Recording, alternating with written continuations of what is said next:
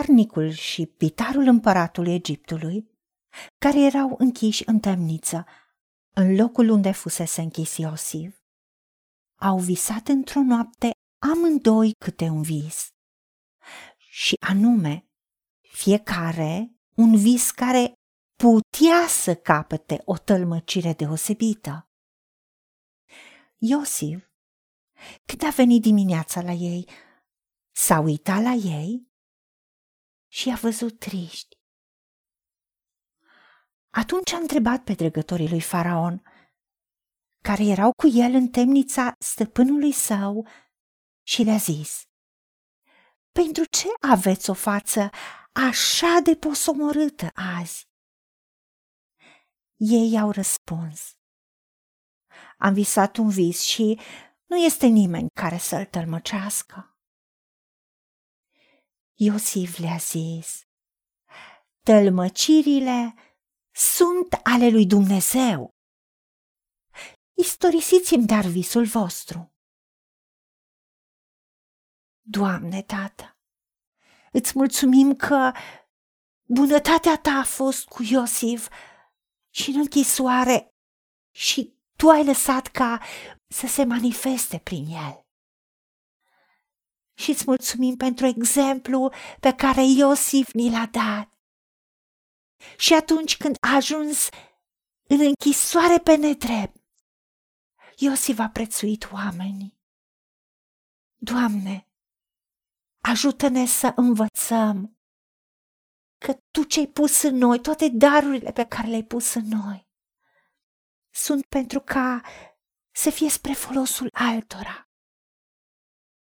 Și în momentul în care Iosif s-a dus dimineața să vadă ce fac cei din închisoare, avem un exemplu extraordinar în care vedem cum Iosif s-a uitat la ei, le-a văzut starea de spirit și a fost preocupat ce se întâmplă cu ei.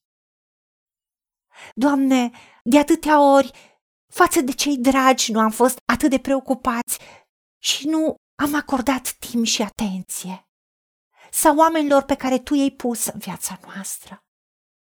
Doamne, ajută-ne să îți slujim ție cu bucurie și cu dragă inimă în orice moment al vieții noastre. Și așa cum Iosif a fost preocupat și știa că are darul de a interpreta visele. I-a întrebat să-i spună care este visul fiecăruia.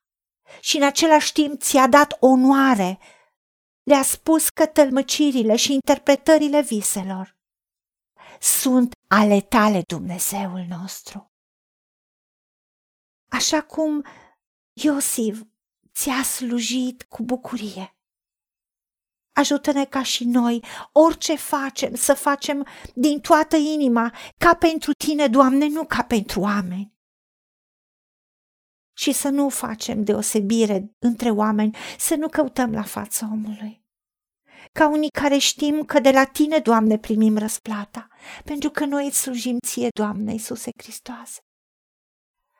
Ajută-ne, Tată, să învățăm aceasta, pentru că modul în care Iosif s-a smerit, s-a pus să ajute pe delicvenți, pe cei din închisoare, care au fost puși acolo ca și o răsplată corectă sau ca o presupunere.